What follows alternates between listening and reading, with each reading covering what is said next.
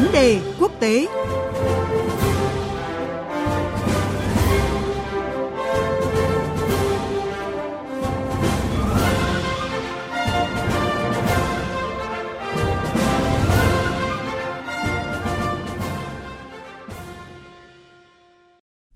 Thưa quý vị, thưa các bạn, những ngày qua, sau khi Mỹ và các đồng minh lần lượt rút quân, lực lượng phiến quân Taliban tại Afghanistan đã liên tục thúc đẩy các chiến dịch tấn công trên khắp đất nước, đánh chiếm thủ phủ của nhiều tỉnh thành, khu vực trọng điểm và khiến cho nhiều người thương vong.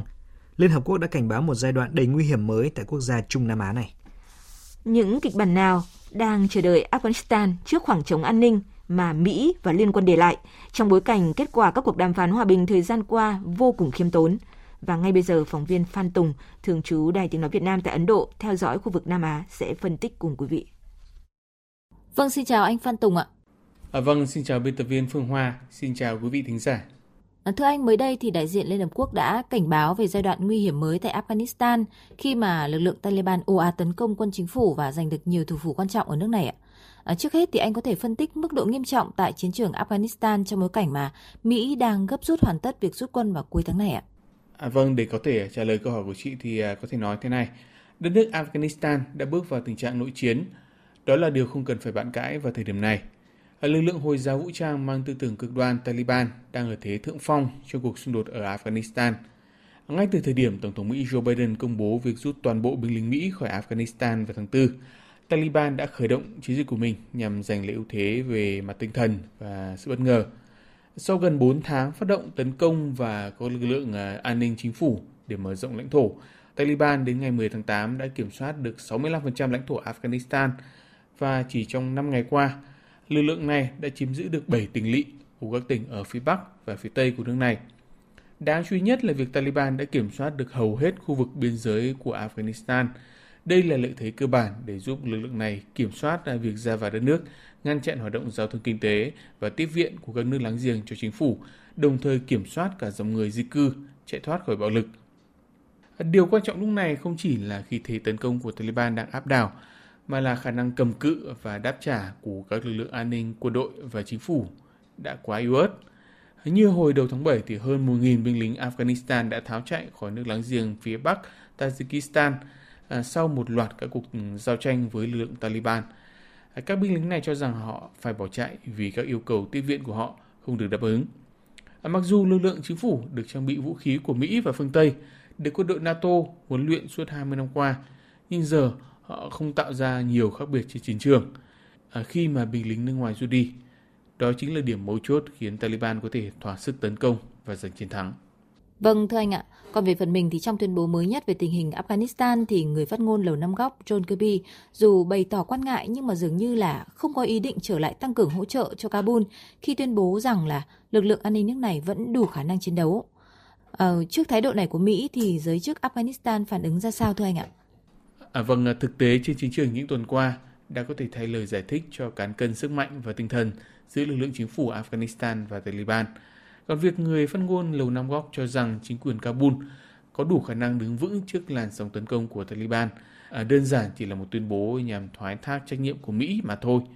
À, nó cho thấy một thực tế là phía Mỹ đã coi như hoàn thành trách nhiệm với chính phủ Afghanistan. Họ cơ bản đã kết thúc nhiệm vụ xóa sổ các nguy cơ khủng bố với nước Mỹ. Họ cũng đã có các ưu tiên chiến lược khác nên giờ có thể tạm gác lại mặt trận Afghanistan để chính người dân nước này tự quyết định tương lai của mình. Dĩ nhiên, chính quyền của Tổng thống Afghanistan Ashraf Ghani cũng không vui vẻ gì trước thực tế ngày càng khắc nghiệt.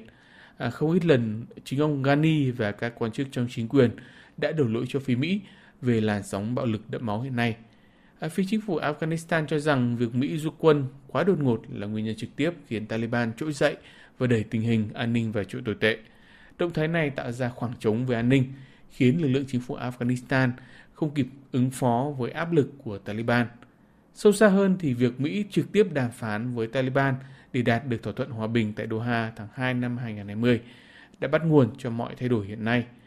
Kể từ đó thì à, Taliban đã có một vị thế khác trên các bàn đàm phán và trong các thỏa thuận với các cường quốc có liên quan.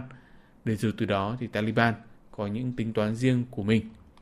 À, nói đi cũng phải nói lại, chính quyền tại Afghanistan cũng phải tự trách mình.